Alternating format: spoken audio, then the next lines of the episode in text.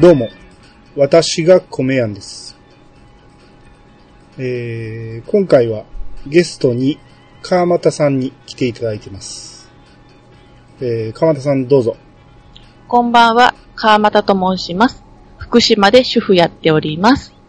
はい。今日はよろしくお願いします。よろしくお願いします。はい。今日ね、いきなり出演が決まりまして。はい、突然ですね。ねで突然今日収録しましょうかとなりまして。はい。もうね、あのー今5月ですけどね、結構暑くなってきてるんですわ。そうですね。うん。大阪、お大阪言ってしまった。あの、私の住んでるところでもね、あの、かなり、もう真夏かいうぐらい暑いんですけど、福島はもう暑いですか？暑いです。今日は半袖短パンで。ああ、そんなに？はい。うん。まあこれ、あと、ジメジメするかせえへんかぐらいの差ぐらいですもんね。そうですね。ううん。。あと朝晩涼しいかどうかぐらい。ああ。今寝が、寝やすくていいですよね。ああ、そうですね。うん。うん、逆に、朝になったら逆に寒いぐらいで、風邪ひかんかね。うん。うん。こんだけ暑くなってくると、もう川とか結構出てきてるんちゃいます？出てきてますね。うん、もう、鬱陶しいですね、川はね。そうですね。ううんん。僕、A 型やからか、めちゃめちゃ噛まれるんですよ。ああ、私も A 型で、めちゃめちゃ噛まれますね。うん。なんか、う仕事しててもね、僕以外は全然噛まれへんらしくて、全部僕に寄ってくるから、扉を開けっぱなしにしおるんですよ。うん。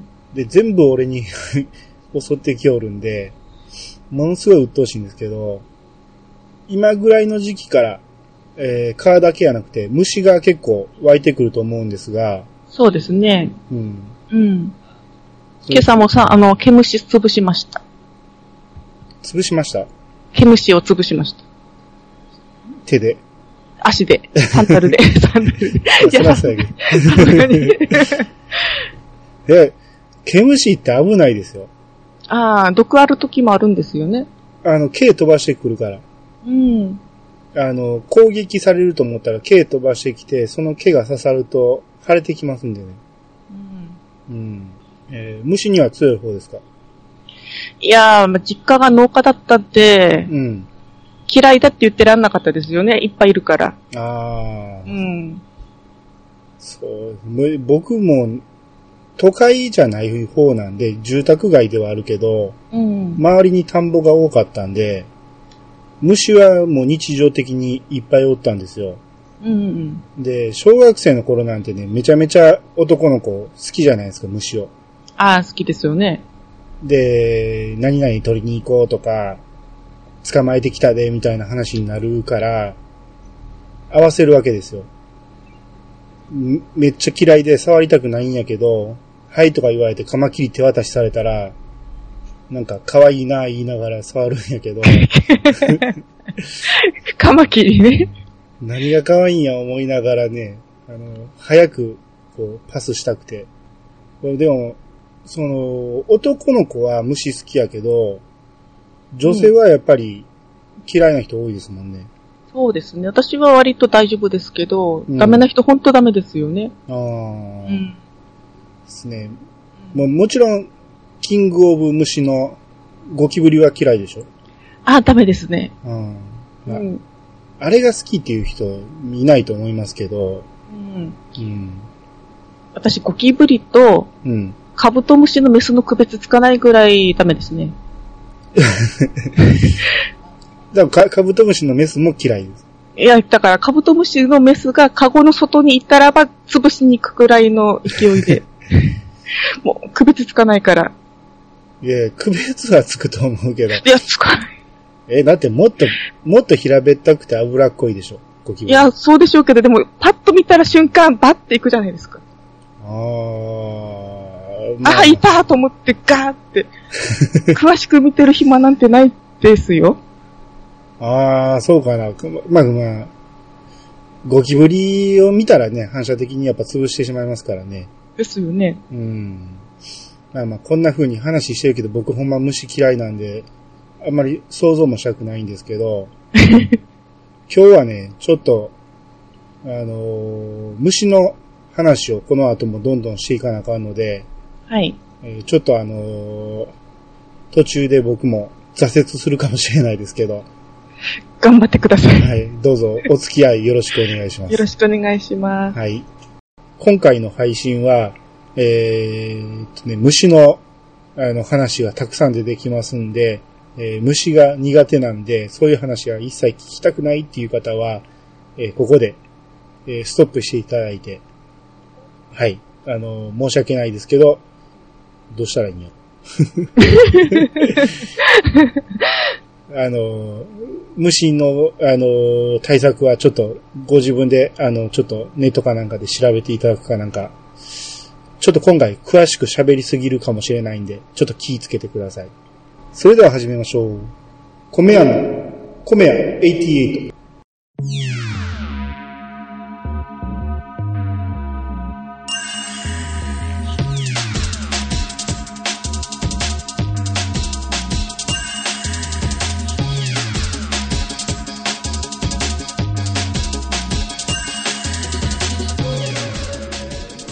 この番組は、謎の米屋、米屋んが、お米のことなどについて話すポッドキャストです。改めまして、どうも、えー改めの、はい。改めまして、どうもです。えー、かまさん、引き続きよろしくお願いします。よろしくお願いします。はい。えっ、とね、えー虫の話言うても別にあの、ゴキブリとか、ね、あの、カブトムシの話をしたいわけじゃなくて、うん。えーお米の虫の話をしていこうと思うんですが、はい。えー、川村さん主婦ということで、お米の虫が湧いたっていうことは経験ありますか？あります。おーあんまり見たくないですけど、うん、うん。あの、うちハイザーなんですけど、うん、この間のイオンイオンさんと一緒で、うん、落として、うん。中にガンが死んだやつがいましたね。あー、なるほどね。うん。それは、一匹だけですか？一匹じゃないですね。何匹か。やっぱ。りいますね。っていうことはもう繁殖してるいうことですよね。ガがいたら繁殖してんですよね。卵産んで。ですね。だから、もう次の卵を産みつけてるから、また次の幼虫が出てくる可能性が大なんで、うん。もうそういう時にどうしたらいいかっていう話もしていこうと思いますんで、はい。はい。えっ、とね、まずね、えー、お米っていうのはね、えーご存知の通り植物なんで、うんうん。えー田んぼでできるわけですね。そうですね。うん。で、まあ、川間さんも、えーご時間農家だということで、田んぼに虫がいてるのはもう当然わかりますよね。そうですね。いっぱいいろんなのがいますけど。ね。あの、米の虫とかじゃなくて、普通にいろんな虫がいますからね。コオロギとかカマキリとか。うん。うん。で、まあ、その辺は、あの、まあ、コオロギはちょっとあれだけど、あの、普通の虫に関しては害虫ではないんで、全然いてもいいんですけど、その、お米に良くない虫がいてるんですけど、まあ、そういうのは、その、栽培の途中に農薬撒いたりなんかして、あの、害虫駆除とか防除をするんですけど、はい。その、それもね、あんまりにも完璧にやってしまうと、えーもう全く虫の寄りつかない、あのー怖いお米になってしまいますんで、人間の体にもね、ちょっと害になりますもんね。そうですね。あんまりやりすぎると人に影響出てしまうんで、うん。まあ、言ったら、その、んそこまでガチガチに薬漬けにするような米っていうのはまずないんですね。うん。う。ん。だから、お米っていうのは虫がつきもんだと。田んぼにおいては。そうですね。うん。で、その、産地から、えー、玄米で袋詰めして消費地に行くんですけど、まあ、その段階で、えー、極力虫が混入しないように、まあ皆さん気をつけてくれてはるですわけですね。そうですね。うん。うんただもう、それも絶対じゃないんですよ。あの、まあ、なぜかというと、もう、その間に、えー卵を産みつけてる可能性があるんで、うん。うん。っていうことで、絶対に消費地に虫が行かないようにするっていうのも無理な話なんですよ。うんやっぱり、100%ではないってことですね。うん。で、そういうのが、その、虫が、えー、米屋とか、その、精米工場なんかでね、孵化する場合もありますんで、結構、この、精米工場も虫対策っていうのはかなり必死にやってるんですよ。ああ、そうなんですね。うん。あの、あんまり表には見せないですけど、日々虫との戦いですわ。々。ああ。うん。で、これも、対策言うても、その、薬を撒いてしまえば殺せるんですけど、うんうん。自分まで殺してしまいそうで、ああ。うん。せっかくね、その農家さんが、その、農薬を減らして、原農薬で作ってくれてんのに、米屋の倉庫の段階で薬漬けにしてしまうと意味ないじゃないですか。そうですね。うん。だから、もう極力使わないんですね。あなるほど。うん。で、まあ、要は、掃除して虫が卵を産みつけんようにとか、その次の、その、孵化せんように掃除をもう徹底するとか、うんで、人体に影響のない程度で、その、防虫剤を使うとか、うんそんな感じで、まあ、対策してるわけですよ。なるほど。うん。で、やってても、それも完璧じゃないので、どうしてもお客さんのところに虫が行く可能性があるんですよ。うんそれは個包装になってるとき。個包装になってても。うん。もう、その段階で卵がついてる場合もあるんでね。あうん。非常に、あの、気持ちの悪い話をしてますが、あ。そうですね。これが、まあ、現実っちゃ現実なんで、うんうん。もうこれを完璧に絶対一匹も、その、自分のところに来んようにって思っても、まあ、さっき言ったみたいに完全に劇薬を使って、その、虫を殺してしまうとダメなんで、そこまでする方が逆に怖いなと思いますんで、うんうん。だから、お客さんの方でもある程度虫がつかない対策が必要になってくるわけですよ。はい。はい。えー、まあ、ここまで、えー、米屋の言い訳じみた前置きをしてきましたが、えー、ここからお客さんの方での対策の話をしていきたいと思います。はい。えっ、とね、まずね、えー、お米の虫にはね、2種類いましてね、2種類。はい。黒蔵虫っていうのが、まずいまして、はい。聞いたことあります？名前だけはあー名前だけ。実際にどんなんかは見たことない。見たことないですね。うん私が見たことあるのは多分ガの方だけ。側の方だけ。うんうんこの黒蔵虫っていうのは、まあ大きさ的にはアリンコぐらいですね。あり。うん。アリよりちょっとちっちゃいぐらいかな。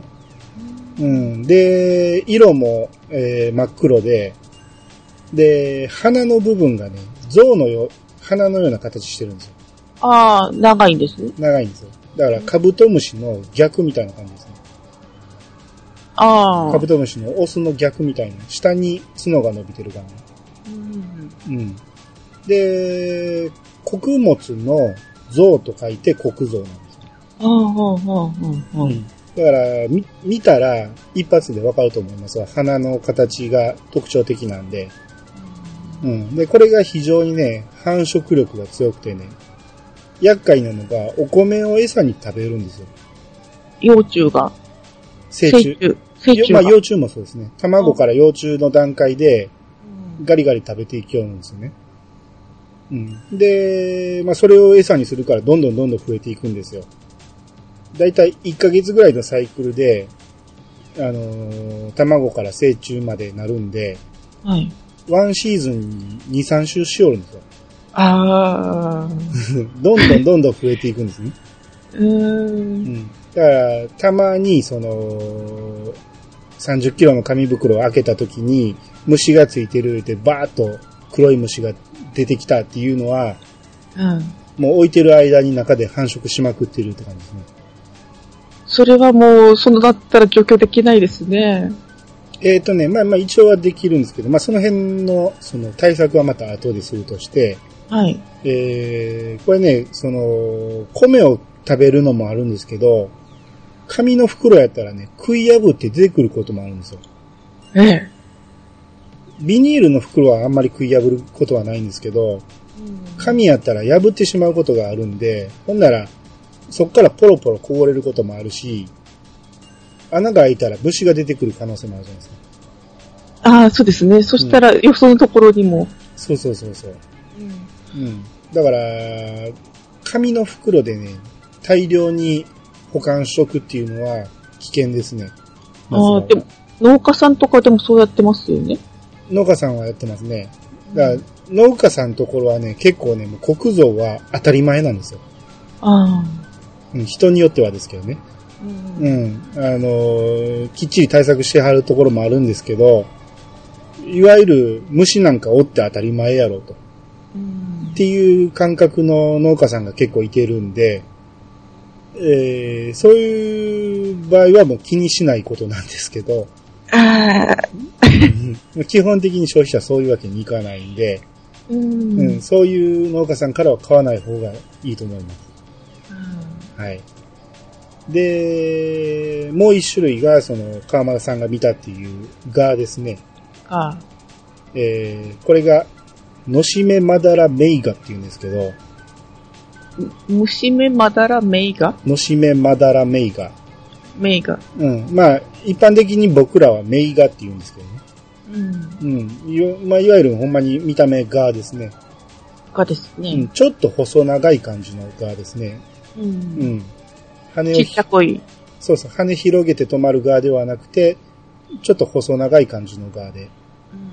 うん。うん、で、まあ、これは、あの、えー幼虫の段階から、あの、結構、うにょうにょ動いてるのが見えるんで、あ幼虫を見たことあるっていう人も多いと思うし、ガーになってるのを見たことあるっていう人もいてると思うんですけど、その、この何が気持ち悪いって幼虫って、ちょっと白っぽいんで、一う見んわかんないんですよ。米の中でうにょうにょ動いてても。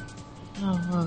うん？なんか動いてるなと思って、よくじっと見たら虫やったっていうので、こう、そっとする人もいてると思うんですけど、いやーもう私はそっとはしないですけど。うん。うん。めちゃめちゃ気持ち悪いですからね。気持ち悪いですね。うん。で、それが幼虫で、そっから糸を吐いてね、あのー眉を作るんですよ。うん。で、まあ、糸を吐き出した段階が、その、米が綴ってる状態を、あ、うん、つながるんですよね。そうそうそう。あれが途中、からずらーっと。そうそうそう。うんあれが眉を作る段階ですね。あーうん。で、完全に眉を作ったら、それが、えー、孵化しますと、ガーになります。うん。これも、国造と同じように繁殖力高いんで、ワンシーズンで何回転もします。何回転も。うん。嫌ですね。嫌ですね。うん。うん。もう、まあ、この辺が、その、いてしまうと、もう、すぐに対策を打たないと、うん。どんどん増えますんで、えー、これから、えー虫がついたらどうすればいいのかっていう話をしていこうと思います、ね。はい。はい。で、まあ、まず、一匹だけ見つけたと。っうん。ていう場合は、もう指でプチッと、はい、指でプチッと。えーできます？い手のひらと手のひらでパチッと。や、僕これ今、あの、キャーって言われるつもりで言ったんですけど、ええあ、できる、できる方なんですね。できるですよ、はい。あ、あ、ちょ、あの、あの、そのガーぐらいだったら。あそうですか。あその、あと、うちの方では蝶魔って言うんですけどね。あ、そうなんですね。そうなんです。名画って初めて見、聞きましたけど、その蝶魔ぐらいだったら、もうちょっと大きいかはちょっと手ではいけませんけど、ああ。うん。僕はあのー国造にしても、幼虫にしても、僕手で潰すっていうことができないんですよ。ああ、僕もゾクゾクとしてしまうんで。あ で、大体、うん、ガムテープかなんかでペタッと貼り付けて、もうあ密封してしもってゴミ袋に捨てるっていう感じなんですけど。あ、そうですか。すいません、強くて。いやいや、もう手で潰せんにやったらそれに越したことはないからね。うん、そうですね。あの、うんだから、その、ガの幼虫も一匹くらいだったら手のひら、手の指でピチッと。ああ。うん。まあもうそれができんのやったらもうほんまにそれに越したことはないですよ。うん。で、あと、えー、もう大量にね、いてるとそんな潰してられないんで、はい。えー、まあ例えばこれが黒い虫だった場合ね、その黒蔵、国土さん。はい。の場合は、その、もう昼間に新聞紙とかを広げて、うんうん。で、まあ影ですけどね、影じゃないと飽きませんけど、新聞紙広げて、その、その上でこう平らに米を鳴らして、しばらく放置ですね。影星。影干し。うん。ってやると、その米の中に隠れれるぐらい分厚く鳴らしちゃあかんけど、その、米って明るいとこ嫌い、あ、米じゃない、虫って明るいとこ嫌うんで、うんその、どんどんパーッと逃げていくんですよ。うん。ええうん。だからそれである程度、もう半日もほっとったら逃げると思いますんで、ううんん。で、必ず火が当たらないところに、えー直射日光はダメ。直射日光をしてしまうと米が傷むんですよ。ああ、そうなんですね。うん。あの、ひび割れて、すぐひび割れてしまいますんで、直射日光で。うん。全然、クソまずい米になってしまいますんで、ううんん。っていう方法と、で、もう、ガーの場合はね、全部飛んでくれたらいいんですけど、その、うん幼虫は逃げれるほど活発には動けないんで、うんうんもうその場合はもう、完全に手で取り除くしかないんですけどね。うん。ちょっと無理ですね。うん。ってなった場合ですね、あのー、買ったところがお米屋さんやった場合ね、うん。あのー、大体返品してもらえるんじゃないかなと思いますね。あーうん。うちやったら返品 OK なんですよ。あ、そうなんですうん。ね。ある程度食べてても、その、減った分を測って、その分新しい米と交換っていう形にするんで、うん。まあ、お米屋さんによるとは思いますけど、一回相談してもらったら、あの、交換してくれる場合もあると思いますんで、えー、せっかくのお米なんで、あの、捨てないように、あの、なるべく、えー、ちょっと相談してもらったらいいと思います。親切ですね。大体そうじゃないですかね。その、スーパーとかね、うんうん、農家さんとかやったらどうかわかんないですけど、米屋の場合は交換してくれるところが多いと思いますわ。ああ。うん。言って無理やっても僕ちょっと責任持ってませんけど。近所の農家さんから買ってるんで、ちょっとどうにも。うんどうにもならんかもしれないですけど、まあまあそれでも一回相談してみたらいいかもしれないですね。うん。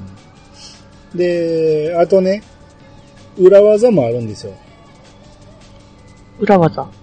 うん。ただ、これちょっとね、あのーこの配信で言ってしまうと、一部のところから怒られそうなんで、はあ。うん、これはちょっと言えないんですけど、あの、どうしても聞きたい方は、ちょっとあの、私に DM なりなんかしてもらったら、こういう方法もありますっていうことは、こっそり教えますんで、ここまで言ったら気になるじゃないですか。ちょうん。ちょ、ちょっとい言えない感じのやつなんで、はい。はい。うん。ただこれやると、かなり完璧に虫が、あの、対処できます。はい。っていうような、えー対処の方法があるんですね。うん。で、もう、花からね、虫がつかないようにしといた方がいいんですよ。まあそうですよね。うん。それがもう一番なんで、うんで、どうすれば虫がつきにくいかっていうと、えー、今言った黒蔵とか名画っていうのは、あの、温度が、室温が15度以下だと活動できないんですよ。あ、寒ければいい。そうそうそう。うん。寒ければ寒いほど。もう、マイナス20度以下になると死ぬらしいんですけど、20 20度以下の状況が多分作れないと思うんで、ちょっと無理ですね。うん。で、基本的には15度以下やったら死にはせんけど動けないんですね。うんで、動けないってことは増えないんで、ああ。はい。冷蔵庫に入れてると、基本的には、その、増えないあ繁殖しないんで、うんうん。えーで、もし毎日おったとしても、洗うと、えー全部流れていきますんで、そういうかん、あのー増やさないということが一番大切だと思います。ですね。うん。なるべく涼しいところ。できれば冷蔵庫。冷蔵庫。はい。30キロ袋は入んないわ。だったら小分けする。あうん。あのーあとね、やっぱり夏場はね、大量に在庫置かない。あ。うん。これが一番ですね。一番。うん。うん。無理な場合もあると思いますけど、そういう場合は、その、例えば、どっかのお米屋さんに持っていてね、お米屋さんでやってくれるかわからんけど、その精米してほしいと。うん。で、精米した時に、その、袋に詰めてほしいと。ああ、小袋に。小袋に。うんうん。だ1枚なんぼってお金取られるかもしれないですけど、その方が虫はつきにくいと思いますね。あ、なるほど。うん。うん。っていう方法もあります。あと、米びつ使う場合は、えー、前にユーユンさんにも言いましたけど、もう掃除が徹底してやる必要がありますね。うん。うん。このかなり、あのー手の入らないスペースなんかもあるんで、全部とはゆ難しいかもしれないですけど、まあ、なるべく、えー、ぬかがたまらないように、うん。ううんん。した方がいいと思います。で、万一、そのハイザーみたいなやつで一回ついてしまうと、手の届かないところで卵が次々繁殖してくる可能性があるんで、うん。一旦ついてしまう、虫がついてしまうと、もう次から使わないのがいいと思います。ああの、そのシーズンはなんとか対策できても、翌シーズンまた湧く可能性があるんですよ。あ。ああ、そっか。うん。後で、これは、あの、対処方法とか言うわけじゃないんやけど、はい。って別に害はないんですよ。ああ。食べても平気。間違って口の中に入っても、全然害はないです。うん。うん。だから、あのーその強い心を持つ。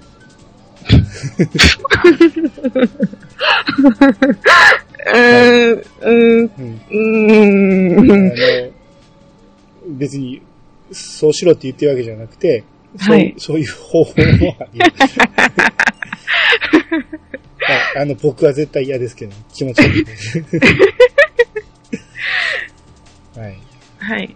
まあ、あの、ただだから、虫がついたから腐ってるとか、虫がついたから、その、こんなん食べられへんとか言うんじゃなくて、その虫のついた米に関しては別に何も悪くないんで、うん。うん、きっちりと、あの、駆除できれたら、できたら食べれますんで、で、毎日口に入っても、その、ね、体調変化はないと思いますんで、あの、まあ、その辺だけちょっと覚えてもらえたら。はい、わかりました。は い食べたくはない。食べたくはないですね。僕も食べたくはないですね。うん、ただまあ、昔の人はね、あの、ほんまにそんな感じですよ。食べるあ、食べはせんけど、うんこんなん、その虫なんかおって当たり前やっていう人多いですから。ああ。うん。はい。っていう感じで、あの、ほんまにこれ聞いてても皆さんちょっと気持ち悪い話ばっかりやと思うんですけど、最初に言うべきやったな。こ今回はちょっと心臓に悪いんで、虫の苦手な方は、あの、配信を聞かないようにって。今からでも編集で入れましょう。そうね。はい。あ、な、最初に入れるやつちょっと今撮りましょうか。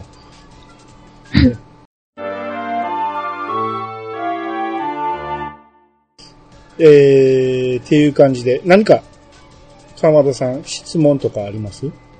質問ですか？お米関係ですよね。うん、そうですね。まあ、虫関係がいいかな。虫関係。虫関係。質問、質問っていうか、私ね、あの、さっき、うん。蝶が、あの、メイが、うん。一匹だったらパチンって潰せるって言いましたけど、うん。いっぱいうわーっていうのはすごく気持ち悪くて、ん回れ右してダッシュで逃げたい人なんですけど、はいはいはいはい。はい。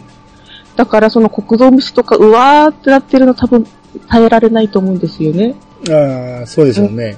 うんうんうん。あの、まあ、そういう場合男性に頼んだ方がいいでしょうね。影星も。影星も。あの、もうそういう状態を見るだけでゾクゾクして気持ち悪いっていう場合は、大丈夫な人にお願いした方が。大丈夫な人に。そうですよね。うん。うん。コミヤンさんは無理そうや。いやいや、潰されへんだけで、そういう状況は見たことあるから、ああ。うん。で、あと僕はあの、裏技知ってますんで、裏技。さっきも言ってたやつ。はい。はい。その裏技をあの使いますんで、う。うんん、なんとかなります。なんとかな。うんはい。あの、川又さんには、この後、また、この後、はい。はい、教えたいと思います。だからあの、私ね、そうなんで、チェダーシートとか絶対食べたくないなと思うんですけど、チェダーシート？えあのね、なんかね、おたまじゃくしの卵みたいな、ほいや、元、シードって言うんで種なんですけどあ、健康にいいとかって言って、う。チアシード。あ、チアシート、それそれそれそれ。うんうんうんうん。あれは気持ち悪いですね。気持ち悪いですよね。おたまじゃくしの卵ですよねう。ん。あれは、絶対に食べたくない。絶対嫌ですようね。ん。うん。あの、タピオカはまだギリですね。タピオカはいいけど、うん。うんだからあの、キウイフルーツのゼリーとかもダメですよね。あ、それは大丈夫。え、本当に？キウイフルーツ生のはいいけど、生の輪切りとかはいいけど、うんうんゼリーになったら、あの、種がまんべんなく入るじゃないですか。ほんほん。あれなんか気持ち悪くないですか？あ、それを見たことないかもしれない。あ、本当に？うん。うん。あーそう言われたらなんか気持ち悪そうですね。うん。あ、そうそうそう。虫がつかないようにする対策で一つ言い忘れてるけど、うん。あのーよく、えー、鷹の爪、言うてあの、唐辛子。唐辛子ですね。うん。を入れたり、あの、するんですけど、うんニンニク入れたりとかね。あれでも、あの、はっきり言って気休めです。あ、気休め。はい。あの、売ってますよね、あの、えっとね、なんかプラスチック入りの虫防ぎますよ、的なやつ。ありますね。あれはどうです？あれは、あのー正直な話、使ったことないんで、効くかどうかはわからないですけど、うん。成分的にはほぼニンニクとかそんな感じだと思うんで、うん、ちょっと匂いが強烈やからいけるんかもしれないですけど、うん。米に匂いが移らんかなっていう心配はあるんですよ。あ、ですよね。そしたら美味しくない。うん。ん。だから、まあ、あの、あれがね、もし効くならね、あの、虫よりも、うん。あの、匂いつく方がまだマシって思うんやったら使ったもいいかもしれないですけど、ううん。。効くかどうかは僕ちょっと使ったことないんでちょっとわかんないですね。あそうですね。うん。うん。うんただその、だから鷹の爪とかニンニクをね、自分で入れるならね、うん。その、効果がないとは言わんけど、気休めなんで、それやっとけば大丈夫っていうのは思わない方がいいと思います。はい、わかりました。はい。そんな感じで大丈夫ですか？はい、ありがとうございます。はい。じゃあ、えー、終わっていきます。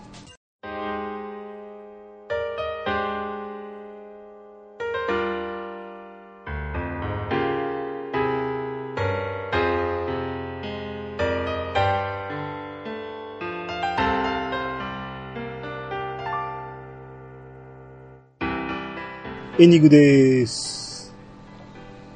はい、えー、今回のゲストは川又さんでした。はい。えー、かまさん、えー、初登場ですが、いかがでしょうはい。また緊張しております。かあ、き 緊張してますか？もう結構いろんなとこ、いろんなとこって一箇所いろんなとこ一箇所ですね。一箇所に、い二回プラスアルファ出てるから、もう慣れたもんじゃないですか。いやいやいやいやいやいやいや。別番組なんでまた別の緊張が。うん、まあまあ、今回はね、ほぼ相づちみたいな感じやから、そんなにプレッシャーもなかったと思いますけど。あそうですかね。うん、でももうちょっとやっぱり緊張しますね。あーまあまあでもね、こういうその、お米のね、番組なんで、主婦に出ていただけるっていうのはすごいありがたいんで、ああ、よかったです。ははい。い。あの、これからもちょくちょく出ていきた、出ていいいただきたいと思いますんで、はい。よろしく、よろしくお願いします。よろしくお願いします。えー、では終わっていきます。皆さんからのご意見ご感想をお待ちしています。メールアドレスは88ことぶき米国 .com。88は数字。ことぶき米国はローマ字でお願いします。ツイッターハッシュタグは、コメヤ88。コメヤはカタカナ。88は数字をつけてご投稿お願いします。それではまたお会いしましょう。お相手はコメヤンと、川又でした。はい、またお会いしましょう。さよなら。さようなら。